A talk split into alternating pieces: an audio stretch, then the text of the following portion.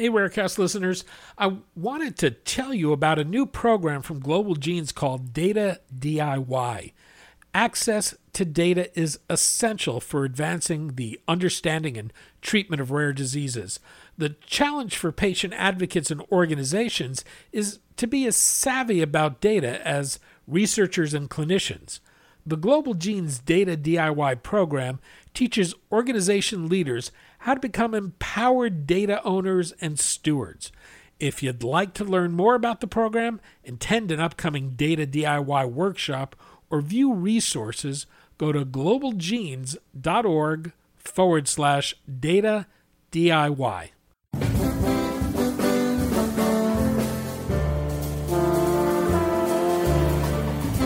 I'm Daniel Levine, and this is Rarecast.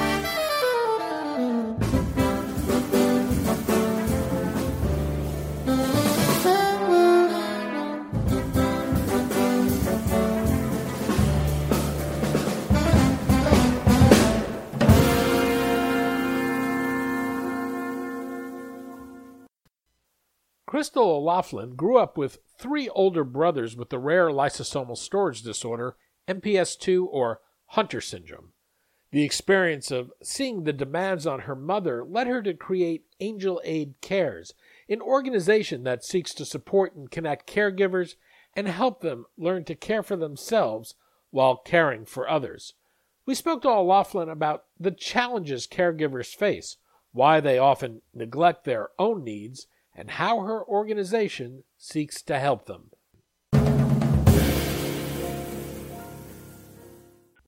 Crystal, thanks for joining us. Oh, it's great to be here, Danny. We're going to talk about rare disease caregivers, your own experience growing up with three brothers with a rare genetic condition, and your efforts to address the needs of caregivers through your organization, Angel Aid. Let's start with your own experience growing up, though. You had three older brothers, all of whom had MPS II or Hunter syndrome. Can you explain what MPS II is, how it progresses, and the types of medical issues your brothers faced? Sure, absolutely. So, MPS II, also known as Hunter's, is um, it's a lysosomal storage disorder, and basically the babies are born normal. Um, they look beautiful and perfect. Um, unfortunately, they have a genetic mutation that causes um, their body to have an inability to break down certain types of glucose in their system. So they're missing an enzyme. And what that does is builds up like a gummy substance in their vital organs and their bones, um, and often in their brain. Um, I describe mucopolysaccharidosis in layman's terms. So muco is mucus, poly is a lot, and saccharidosis is sugar. So really, these children just have an inability to rid themselves of of uh, certain types of sugars. What did you know about their condition growing up? Yeah, it's interesting. I mean, I'm the youngest of five. Uh, my oldest brother is uh, still alive and does not have the disease. Uh, type 2 of MPS uh, is X-linked, meaning the mothers are a carrier and their sons have a 50-50 chance of being affected by the disease. Uh, the daughters have a 50-50 chance of being a carrier. All the other types of MPS, you would require a recessive gene from both the mother and the father um, for the disease to express itself. And because of that, we didn't actually know. Uh, my mother did not know that she was a carrier of MPS disease. She um, and my father wanted to have a, a large family. They had a basketball team of kids really before they um, got confirmation from the pediatrician that some of the delayed development and some of the symptoms that they were starting to see when the boys were, you know, three, four, five years old uh, were actually the result of a rare genetic condition called Hunter syndrome. So for me, growing up with them, my mom just would throw us in the backyard and we would play in the way that kids do, um, even though they did not have the ability to um, to speak and communicate in the way that other children might. As you know, as their sibling, I could always tell if they were happy or sad, um, frustrated or mad. Uh, kids just have a way of, you know, communicating beyond um, all of the physical and and verbal ways that uh, maybe adults would understand. So we had a really joyous time for many, many years as a family. Um, as the boys were getting older and it was um, sort of turning the corner on their development into more of a degenerating um, situation, we had to bring in full-time um, nursing care, and that really kind of changed changed the family dynamic for sure. Well, was your mother the primary caregiver, and what types of issues did you see her encounter? Yes. So she was for many years. Um, we had a lot of support from our community, um, including neighbors um, and the Relief Society and our church would come in during the day to pro- provide care um, alongside my mother.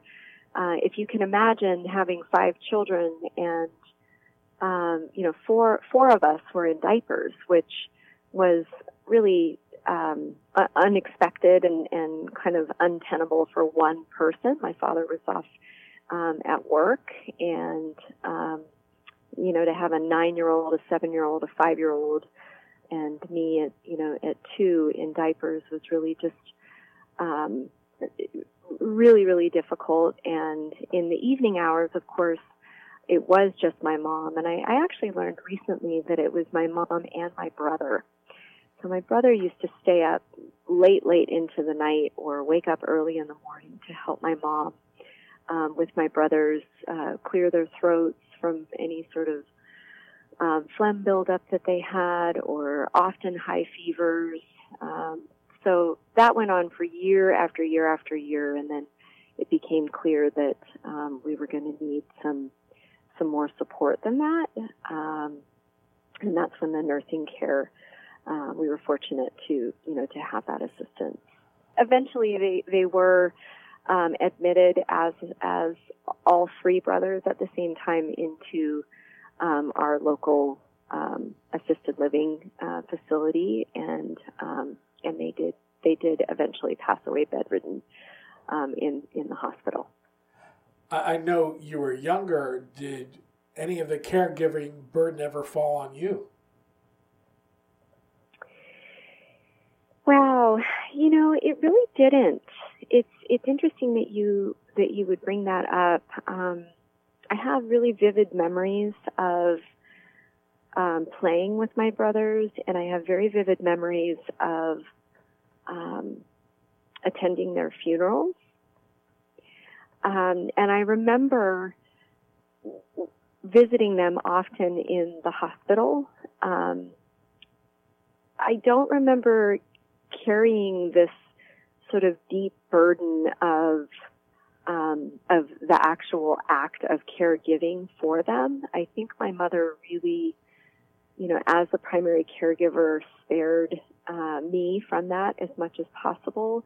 What I did witness was the effects on her, um, both when they were still alive and then for many decades afterwards. And that really has become the foundation for the services that we provide um, through Angel Aid Cares is this deep understanding that um, chron- the chronic stress of caregiving has a, a, profound effect on the family and specifically on the individual, which in this case was my mother. So, um, so providing support and understanding of how to um, really take care of herself um, didn't come into play until much later in life. So she I knew back then when I was in in the thick of it. I wish I knew how to ask for help. I wish I knew what I could have done from a health and wellness standpoint for myself. Um, and you know, we've used that that input and that guidance to develop some of our programs, um, as well as our partnership with Indiana University so we've been surveying moms across America and asking their input on what sort of services would be, um, you know, useful and meaningful in their role as a primary caregiver. And we've had some just really incredible responses. Well, let, us talk about Angel Aid. What exactly is Angel Aid? So, Angel Aid exists to source um, research, relief, and inspiration for mothers of children with rare disease.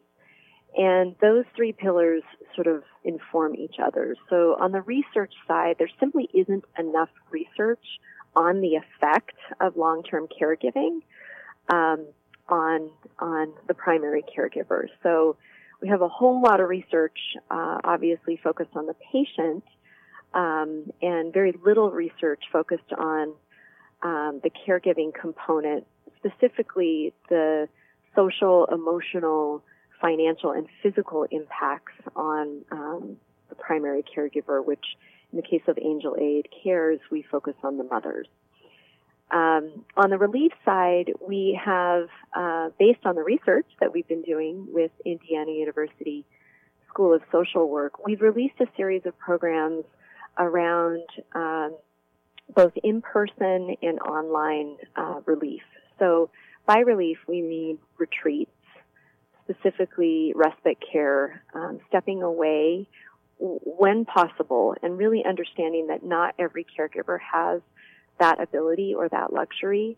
But when we can, um, bringing in small groups of mothers of rare disease into a retreat environment to learn the um, the, the self coping mechanisms and uh, the sort of daily rituals that they can put into play to support themselves after the retreat is over and they've gone back into their home environment. So we focus on meditative practices, um, using um, jewelry and clothing as sort of visual reminders of uh, being supported, um, and how to have conversations with members of their community, um, family, church, uh, neighbors, friends, really just how to ask for help. The assumption is that um, individuals know how to, you know, that moms know how to get the help that they need. And there's certainly, you know, a subset of moms that are really vocal about the support that they need, but the vast majority are really suffering in silence and um, sort of isolated in their role as caregiver.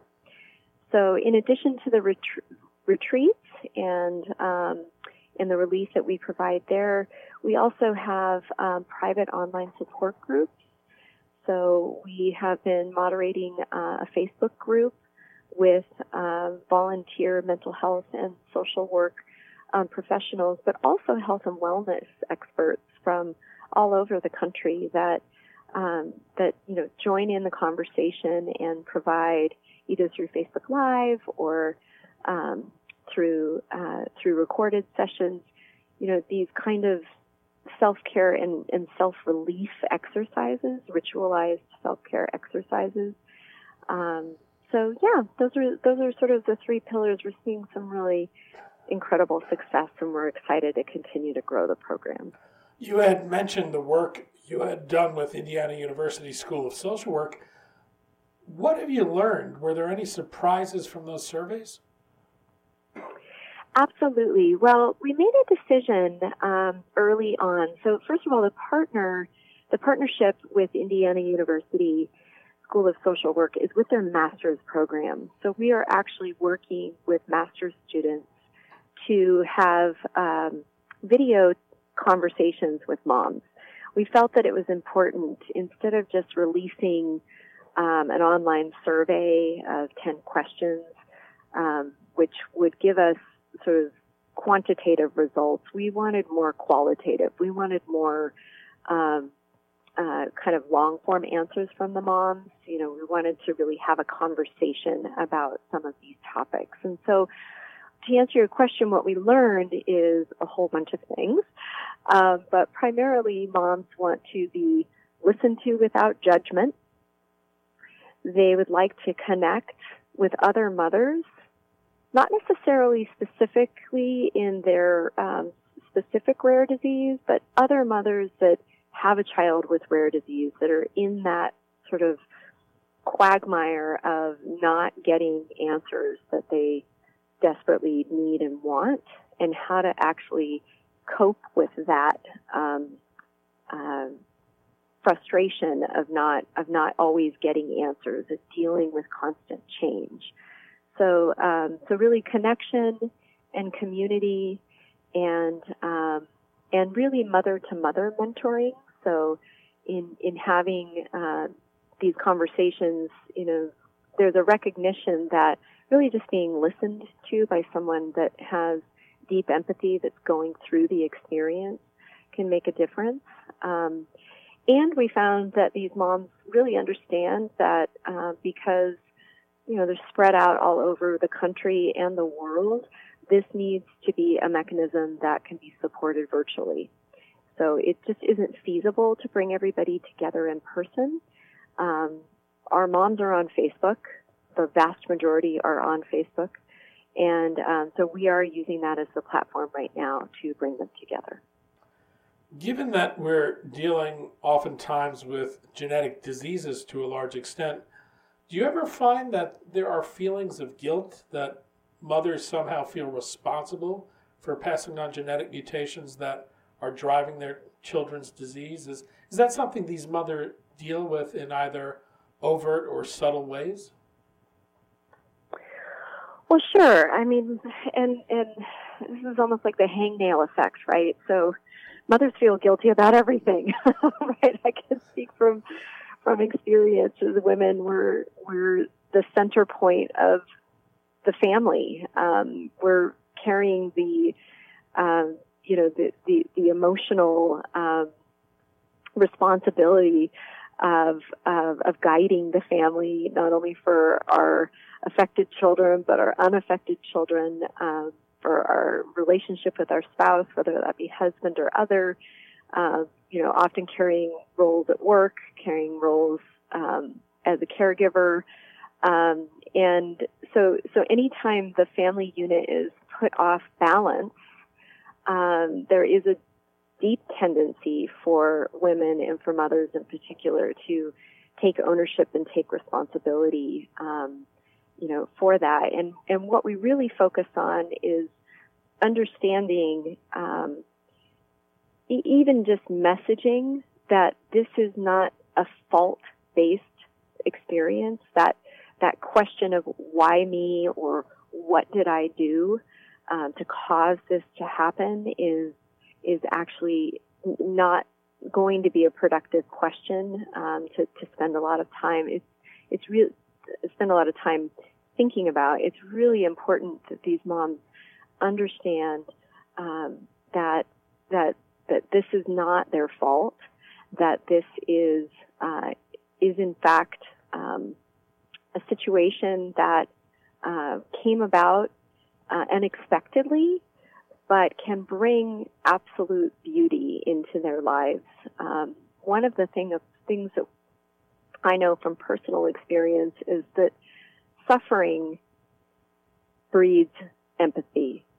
That you can't actually empathize with someone else that's going through any sort of deeply impacting experience unless you've had some love. You can sympathize, but actually empathizing heart to heart with the pain that someone else is going through comes from from your own experience of pain. And so we talk a lot with our moms about really looking outside of their experience, uh, coming together in community with other women really helps so that they can see that they're not alone and not isolated in this experience, that, that there are other mothers going through it. And I'll tell you the mothers that really resonate are the veteran moms, the, the moms that have that have been in the journey the longest. They've suffered great loss, um, potentially even the loss of their child. And our veteran moms, um, and, and I don't mean war veterans, I mean moms that have that that have had a child with rare disease that have been in the struggle for a long, long period of time. Those moms just have that that wisdom, right? That ancient um, depth of knowledge and experience and calm and comfort um, to some of our more newly diagnosed mothers. And so it's one of the reasons why mother to mother mentoring is such a critical component of the services that we offer because, like no one else, can another mother help share the burden. What do you find the biggest challenge you face in working with moms who are caregivers? Is it that they don't have other people who can fill in for them so they can take a break from caregiving to address their own needs? Or is it more a, matter of needing permission to do that? Is there resistance to acknowledging their own needs? Yes, absolutely. I mean, you, you've just outlined the, the range of what we hear, right? But I would say first and foremost is that resistance, is that um, that feeling of if I if I step away, I'm not um, honoring my child. And so what we spend a lot of time talking about is sustainable motherhood. That this is not um, uh, like some other type of illness, a starting point and an end point, and you just need to get through a brief period and get to the other side. That this is actually um, important to accept as as really a new reality, a new normal. And in that context, um, self care is critical. And it's really interesting. You know, some people talk about self care. Uh, self care and other conversations isn't really a known word. Uh, we found that in our survey um, experience. So we've we've really defined self care as anything that is adding to versus taking away whether it's energetically or physically, um, emotionally, financially. Self care is doing the things that you need to do to put yourself back in harmony. And that may be as simple as recognizing and giving permission, as you mentioned, Danny. Um, it may be um, asking for that extra hour a day or even minutes a day, stepping um, stepping back to take a moment and reframe some of the activities that you're doing on a daily basis can be a real source of self-care. So an example of that would be, you know, most of us are making some sort of hot beverage in the morning. Um, actually stepping back almost in the Japanese style and um, focusing on making that beverage as some sort of nourishing component to your day. So really choosing um, the coffee or the tea very carefully. Um, you know, choosing an organic coffee if you're a coffee drinker, uh, choosing uh, an herbal tea that has some sort of um, medicinal health effect uh, on on your specific body, and then taking the time to prepare the tea. Really think thoughtfully about how that tea or coffee will nourish your body, and um, and taking a few extra moments to slow your breathing and actually, you know, breathe into the warmth of the cup in your hand. Um, some of our moms actually light a candle and use that five minutes a day as just a few moments of self-care, just grounding, um, can make an incredible difference on the outlook of the rest of your day. So I'll give you some specific numbers. One of the things we found in the Indiana study is that the mothers that had the highest sense of well-being on a scale of 1 to 10, feeling the most supported in their journey as a rare disease mother and caretaker, those mothers had the highest number of hours a week in self-care. So we, we know there's a correlation between taking the time to ground yourself and feeling that sense of well-being what we need to do is document the correlation between that sense of well-being and actual outcomes on the family. So, so we haven't gone that far yet. That's the next phase of our research. And, you know, nirvana would be sense of well-being for the caregivers and outcomes on clinical trials and treatment. Then we'd really be hitting, you know, hitting our stride. But we're, we're taking it steps at a time.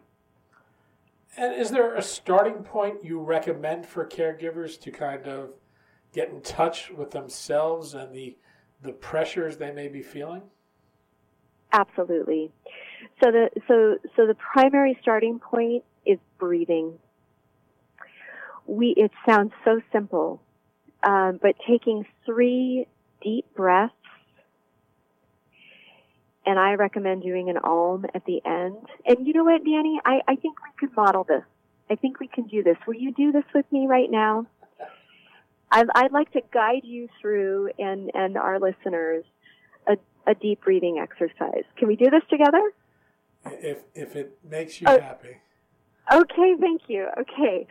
So I'm going to ask you to uncross your legs, set down your pens, anything in your hands, and close your eyes. And we're going to breathe three times together. And the third time, we're going to Om on the exhale. Breathe in. And exhale.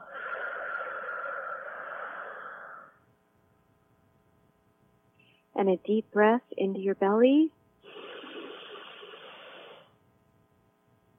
And a deep exhale.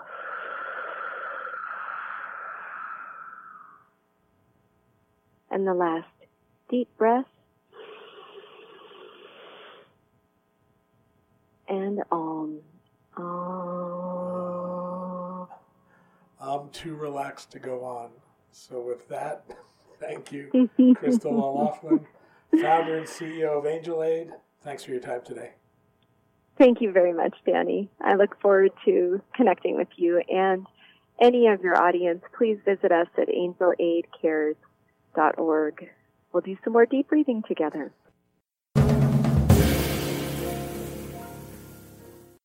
Thanks for listening.